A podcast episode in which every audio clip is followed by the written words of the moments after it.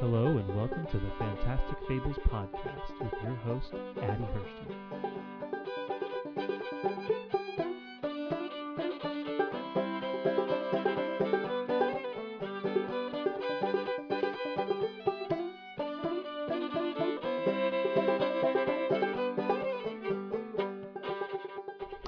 Good morning, my friends. Going to start with a quote, as always. This is from Horace. Drop the question of what tomorrow may bring, and count as profit every day that fate allows you. And now our story. Once upon a time there was a young man. He was walking through the forest, playing his flute.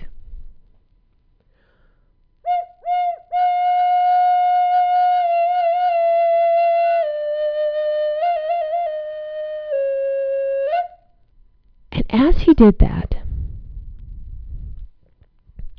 he was imagining how that evening he was going to play this very same composition for his girlfriend.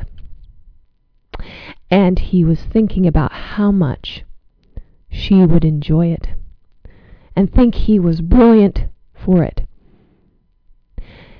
He was so caught up in his fantasy that he did not hear footsteps behind him. Suddenly, a twig snapped. He turned. Behind him, there was a tiger that was crouched down, stalking him, ready to pounce. He dropped his flute and he ran and he ran and he ran and he ran and he ran and he ran through the forest until he got to a cliff and he jumped off the cliff and then he slid down it and then he grabbed onto a tree and held on for dear life. He looked up. Above him was that tiger, licking his chops.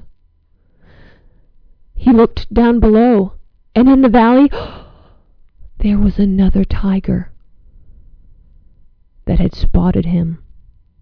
This other tiger was pacing back and forth, ready for the young man to fall.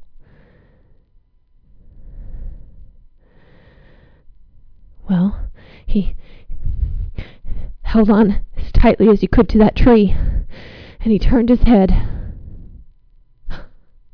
And there, two inches from his nose, was a red, ripe strawberry. He he took his hand and and he plucked it and then ate it.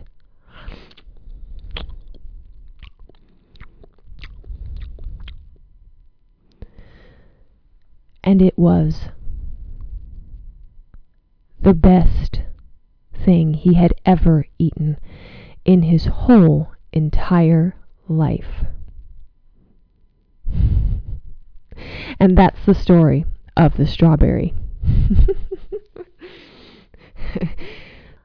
the first time I read this story, I closed the book and I put it down on the table beside me and I said, I hate that story. Ah! Because here our main character is left literally hanging from a cliff. It's a cliffhanger. And there's no resolution. I wanted to know is he going to die? Is he going to fall and the tiger's going to eat him? Is, is the tiger from above going to jump down? What's going to happen? Maybe he'll wait long enough and they'll go away. And for several days, this story ate at me. And I kind of knew, well, if I'm thinking about this story, then there must be something important here. There must be something I'm missing. And I went back to it and I discovered that this is a Buddhist koan story. Now, koans are um, intended to be heard, and then there is no right answer. You you you absorb it and you think about what the possibilities are. The most famous koan, which you've all heard, is "What is the sound of one hand clapping?" Hmm. So um, this is the same sort of story. It's intended to make you think. And I went, after I found that out, to a friend of mine who is a Buddhist, told her about it, and she said, Well, Addie, my interpretation is that the tiger behind you is the suffering from your past, and the tiger below you is the suffering in the future. And there's always suffering. Yes. But the strawberry is the here and now. And the strawberry is what we can enjoy the pleasures in life. If we just take the time to turn our head and see that it's there. And that strawberry is always there. It's always ready to be eaten. You just got to forget about the tigers. and you got to forget about wanting to have a resolution, wanting to have a conclusion to the story because in our own lives, the story never ends. It just keeps going. and so, if you're ever going to enjoy it, you got to be able to just turn your head and look at that strawberry and enjoy the here and now and forget about what's going to happen in the future and which tiger's going to end up eating you in the end. So, in conclusion, after I heard the interpretation of this story, I decided that I love it. so I went from hating it to loving it, and I hope that um, you guys felt the same way and that you will get something out of it as well. Well, if um, any of you out there are interested and live in Indiana, where I call my home, um, in the spring, in May, I'm doing a storytelling workshop. You're welcome to join me. It's an all day Saturday event. Most of the folks who are going to come are teachers and librarians but you don't have to have any backgrounds doing storytelling. It's just if if you want to get your feet wet and learn about um, the techniques and how to develop a story and where to find stories, we're gonna brainstorm together. And um, we did the same event last year, and it was sold out. We were at uh, maximum capacity, and it was a wonderful day of sharing together. So, um, if any of you are listening to this podcast and are in the area, I would love for you to join me. Just visit my website. That's um, www.fantasticfables.net. And also, I've had a couple people ask, um, is that you doing the music at the beginning and the end of the podcast? And yes, it is. Um, I play the the violin, the fiddle, and um, the banjo player is uh, my uh, baby's daddy, as one friend calls him, uh, Sean. And he is a very good banjo player, and I'm so grateful that he took the time to record that with me. And uh, to conclude today, I'm going to end it out with a song that Sean and I recorded recently. This is one of my favorites. It's called uh, Make Me Down a Pallet on Your Floor. And we um, we uh, have fun improvisationizing on that one. So I hope you enjoy it. Thanks so much for listening. Um, if you have any questions about the stories, um, I'd love to hear from you. Thank you so much. Bye.